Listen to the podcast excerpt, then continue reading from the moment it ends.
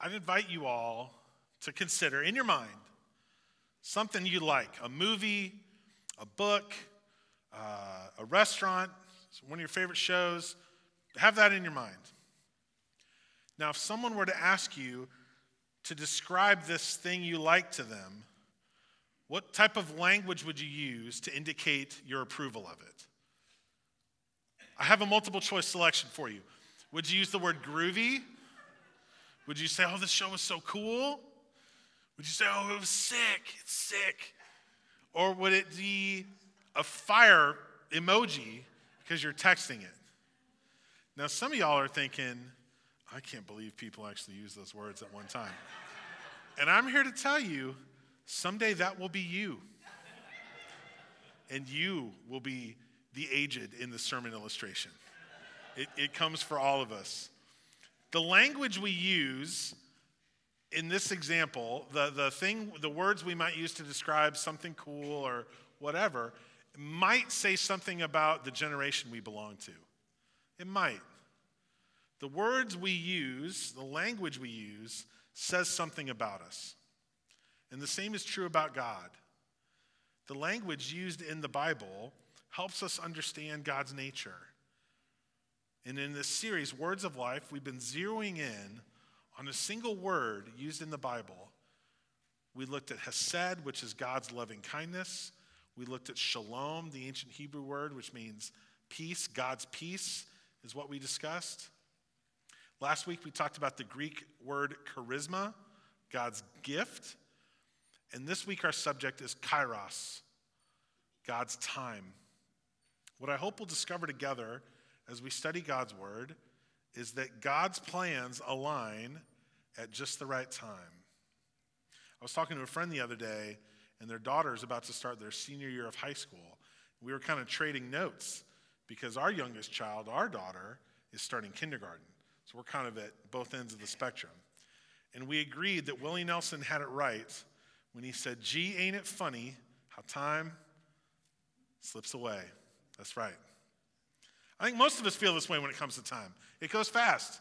Even stay at home parents, I've heard a great phrase that goes, uh, The minutes and hours seem to go by slow, but the weeks and months and years go by fast. It just seems like yesterday you, you, we were getting on the bus for the first time, going to school, or graduating, or we were starting our first job, or, or we were moving into our first home or apartment, or just yesterday it seemed like I was retiring. You know, there's a lot of research on how the older you get, the faster time seems to go. And from what I've read, the phenomenon is in our brains. The older we get, the more just data we have. And we kind of have to reach back further to access those memories in our mind. And it, it seems in our minds that time goes by so fast because we have to retrieve it quickly and go back further to do it. The way we experience time and the way God experiences time are very different. In 1 Peter, we read, With the Lord, a day is like a thousand years, and a thousand years are like a day. And so, if God is all powerful, all knowing, and all good. If God is outside of time, you may wonder, as I often have, why God's timing a lot of times doesn't align with our preferences. This is the question of providence, or how God interacts with the world, what God provides in experiential ways, providence. You know, maybe you have wondered, why doesn't God cure cancer? Or hunger? Or, or whatever human crisis you want to insert in there. This question of providence is kind of an obsession of mine. And honestly, I have to consciously not just kind of veer off into that every Sunday. I really could. And so, all we have time for today is that God's providence is in many ways a mystery. And I know that's kind of disappointing. And it's like, you went to seminary and that's all you got? Sorry. Uh, but I, yeah, I, I take a lot of comfort in, in God saying this in the book of Isaiah. As the heavens are higher than the earth, so my way is higher than your ways, and my thoughts than your thoughts. The way that God experiences time and the way God interacts in our time is fascinating to me. And the Bible speaks a lot about time because time is a universal human experience. And so, even thousands of years after it was written, the Bible speaks to our reality. In Greek, the language of the New Testament, which, with, which was, in which it was written, there were two words that describe time. And the first is chronos. Chronos. This is used to indicate a particular time of the day or a specific occasion. Like, what time is church? 1045. Y'all did good. Or, or one of my pet peeves is being late to a movie. I, you know, I like to get there, really see all the dorky stuff before, little trivia or whatever. So make sure you're on time to the movie. That's a chronos use of time. Fancy watches are called chronographs. And, and so in both English and Greek, we have this uh, technical use of the word time. We mean something very specific by it, a particular time of day or occasion. But the Bible also uses another word for time, and that word is kairos. Kairos, and this means a time that is suitable or advantageous for a particular purpose. So we have chronos, and what we're going to zoom in on today is the Greek concept of kairos.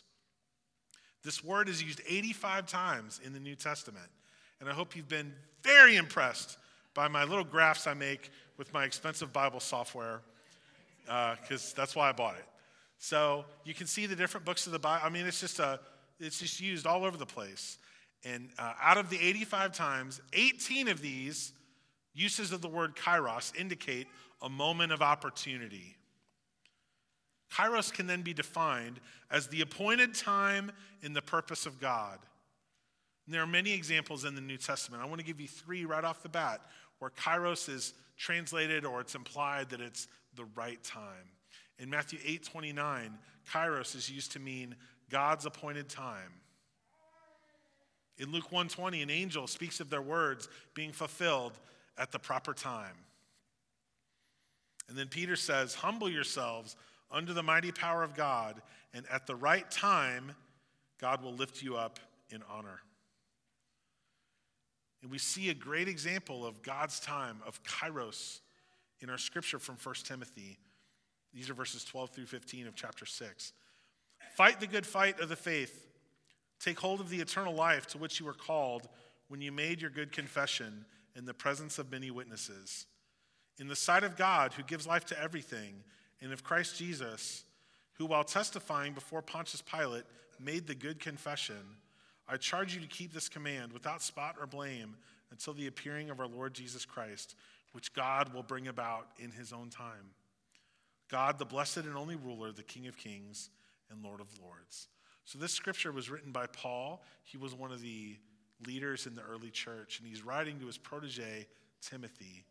And this is a letter he wrote to Timothy, encouraging him to stick with it, to keep the faith that he professed when he made his good confession when he was baptized.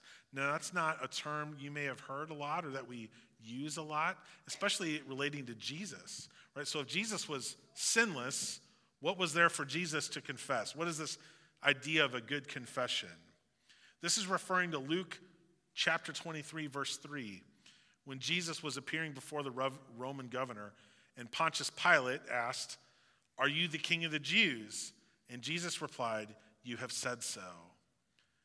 So, this was Jesus' good confession, his confirmation of his identity as Lord.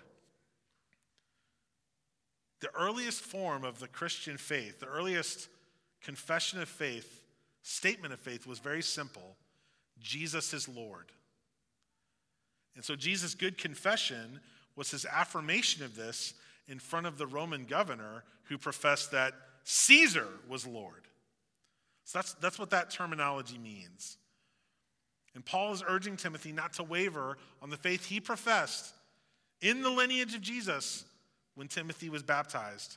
And he's encouraging him to pursue a life that is without blame or spot until Jesus appears again. Well, when's that going to be?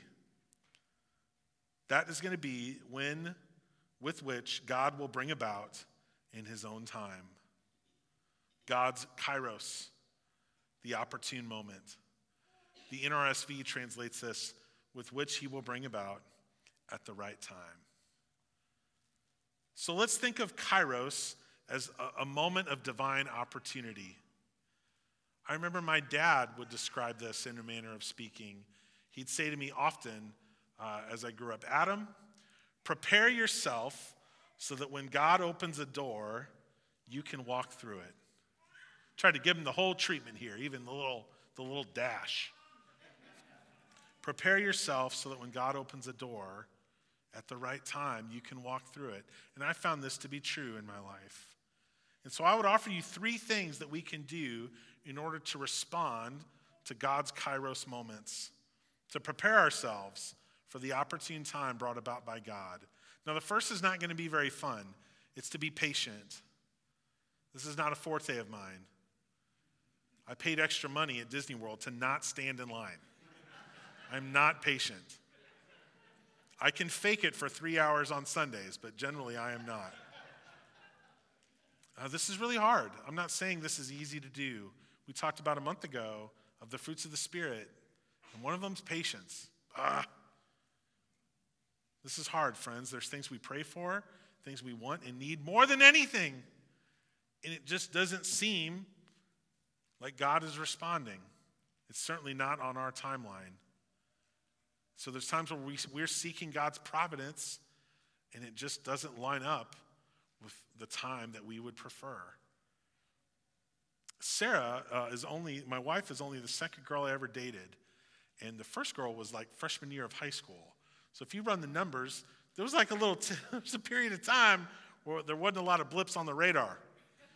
And I guess what I'm implying here is that it took an act of divine intervention for me to marry someone like Sarah, which I would not disagree with. But all kidding aside, you know, for some folks, maybe it's a, it's a romantic relationship that you want more than anything else, and you've prayed about it and you're not seeing progress. Or many times we may be asking God to move and we don't get results on our preferred timeline.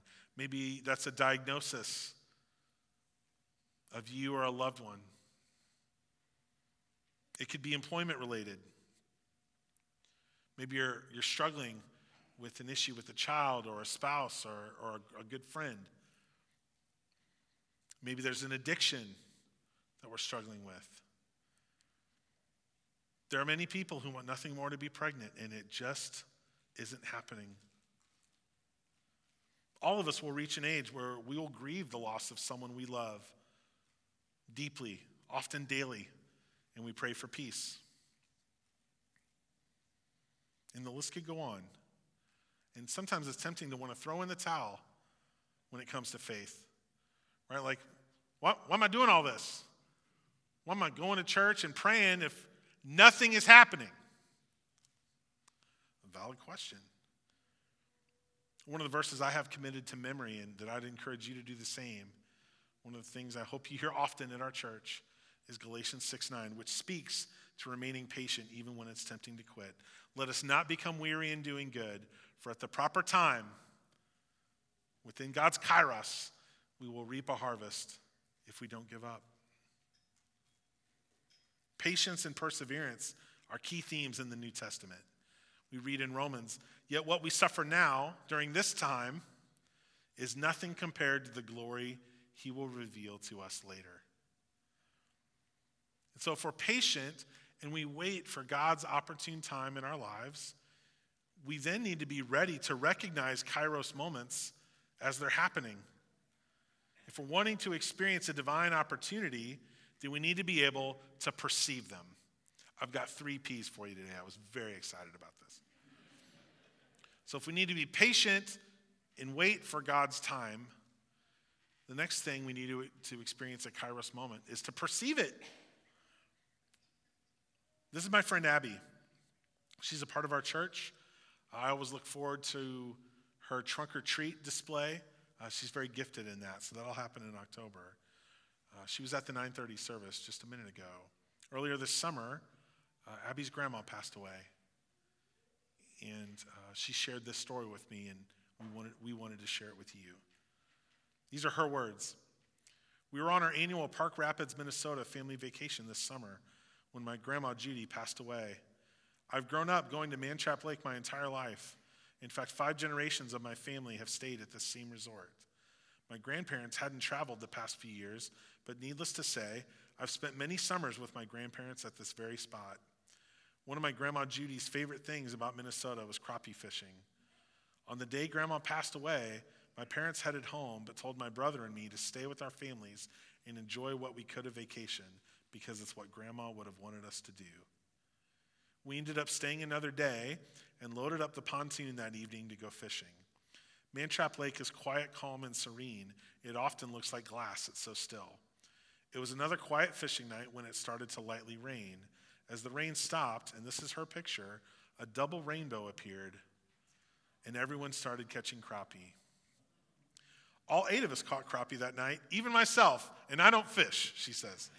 and she said, in that moment, even in all of our grief, we weren't crying, but were completely filled with joy and disbelief at what we were experiencing. Abby said, I've been a Christian my entire life. I was raised in the church and have always believed in God, but never in my entire life have I experienced or received such a sign from God like this. We knew in that moment we were exactly where we were supposed to be. God was there giving us a sign, showing us Grandma Judy was right there with us. I mean, you almost, if you made it up, you wouldn't believe it, right? Abby and her family experienced a kairos moment, and they had the eyes of faith to perceive it. Now, we may not all be able to point to a similar experience that Abby had. You know, I don't want you to feel bad about that if that's the case. One thing I've learned is that sometimes we can only perceive kairos moments when we look back, when we look behind us. You know, was there a time that something really didn't work out for you, really went bad? And then sometime later, later, maybe a long time later, this other thing happened as a result of that, which, which you never would have would have scripted? I was working at a church leading worship when I was in college, and I was an RA. That means a resident assistant. That means I found uh, various bodily fluids in every part of the dorm, is what that meant. I'm still scarred about it if you can't tell. So I was an RA, I was going to school, and I was also leading worship at a church about an hour away from my college. And because of my duties at school, uh, not just my classes, but being an RA, I really couldn't be at the church as much as I needed to be. So I was fired. Not a great feeling. It was terrible. That was in April of 2005. Now, this is my second reference, but I, in January of 2005, I had started dating a girl named Sarah, and her family lived in St. Louis. And I thought, well, I'm not doing anything else this summer. And if I'm going to not mess up this relationship thing, least I can try and do is be in close proximity. So that summer, I went to St. Louis to be an intern at a church, and I was supposed to be there 10 weeks, and I stayed there 10 years. And, and, and I found my call to ministry there, uh, reconfirmed that, and Michael, the pastor there, is, is still, he's, he's like a spiritual father to me. Now, that story is cool, but it wasn't when I was sitting at the booth of the Mexican restaurant getting fired. Got in the car with Sarah and was like, Was I just fired? I think I was. And so sometimes we can only see the providence of God in retrospect. And we might not always perceive the way God works or how God's providence inter, inter, intersects with our choices. But God's plans align at just the right time. And we may need to look back. We may need to look back to perceive it. So, if we're patient in our waiting and frustration, and we have the faith to perceive a kairos moment, the third thing we must do to prepare to walk through a door if God opens it is we have to be ready to participate in it. It's the third P. So memorable. Right? Like we if if we're patient and then we perceive it, we got to be ready to participate. Is there a text that you know you should send somebody, like you've gotten a little nudge to send? Or is there a conversation that you know you need to start? Or maybe there's an apology you need to give, or an invitation you need to make. These can all be kairos moments. And it's been my experience that kairos moments go hand in hand with risk. That's the tough news today. A lot of times, kairos moments go hand in hand with risk. If God is calling you to, to do a new thing or be active in some type of leadership, then it is going to come with challenges because that's the only time leadership is required when it's hard. Otherwise, no leadership is required. That's easy. And we don't often know how kairos moments will turn out because it's something we haven't done before. So it's tempting to look at the times we live in and be cynical, to just try and lower our heads and, and make it through this, this turbulent time in our culture. We live in a time when distrust in institutions is high, and it seems like decency is running low. And that's a tough combination, isn't it? Tough combo. But I find a lot of comfort in these words from the book of Acts that from one man, God made every nation of men, that they should inhabit the whole earth. And he determined the times, he determined the kairos set for them, and the exact places where they should live. I just love that. None of us chose to be born. None of us had anything to do with when or where we were born in this life. We got a couple examples in the room with us. Welcome. Welcome to the club. You didn't do anything to decide to be born, but in God's infinite wisdom, we have been given this time. God has placed us in this moment. This is it for us. And so let's respond by believing that God's timing will not fail. Let's be on the lookout for divine moments of opportunity. And let's have the courage to step forward in faith and participate and not just sit out on the sidelines where it's safe. So, if you're like me, there's still lots of questions about God's time. Even the Bible says often, How long, O Lord? You know, when I was talking with Abby this week about sharing her story, you know, one of the things we kind of agreed on was, you know what, you know, crappies catching was awesome. It reminded us of grandma, and the rainbows were amazing. You know what would have been really amazing? For grandma to still be with us. I mean, all of us would trade in all that kind of stuff just for the people to still be with us. And, and so maybe this is kind of a bummer to listen to. And as a preacher, I, I just can't help but saying, we're all going to die. And so, so all of the kairos moments in this life lead up to the ultimate kairos moment Christ's return. That's ultimately what our hope is as Christians when Jesus will set all things right. So, when's that going to be? Again, you went to seminary, I don't know. But I, that's a biblical approach, by the way. If you ever hear every once in a while one of these preachers get on TV or there's some 2020 episode about some cult that's like making some prediction about when Christ is going to, when the world's going to end, when Christ is going to return. Whenever you see any of that junk, remember Mark 13 when Jesus said, But about that day or the hour of his return, no one knows, not even the angels in heaven nor the Son, but only the Father. I will end the rant there. But we're, we're patiently, the, the, the people of Israel waited thousands of years for the Messiah. And so we've been waiting thousands of years as Christians for Jesus' return. Now, there have been a few times in my life where I thought, okay, Jesus, I'm ready for you to come back. Uh, we live in a time uh, where children are killed in their schools. And, and, and people have become capable of evil in, in a capacity beyond words to describe and with an efficiency that I think, okay, anytime now, Jesus. And we could all name a bunch of terrible things going on in the world or a bunch of terrible things that, have, that we have experienced that might only be defeated by Christ ruling over earth and heaven as one together. And so I draw strength from Ephesians 1:10. This is the plan. At the right time, will you repeat with me? At the right time, he will bring everything together under the authority of Christ, everything in heaven and on earth. And so, as Christians, our faith and our hope is ultimately in Jesus' return, which God will bring about in his own time.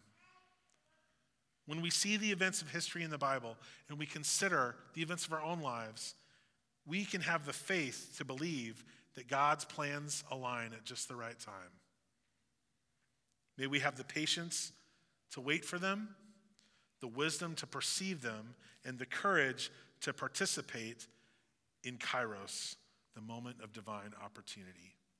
And everybody said, Amen. Amen. Let's pray. God, thank you so much for today and the chance to be together. God, may we be both challenged and encouraged by the reading of your word.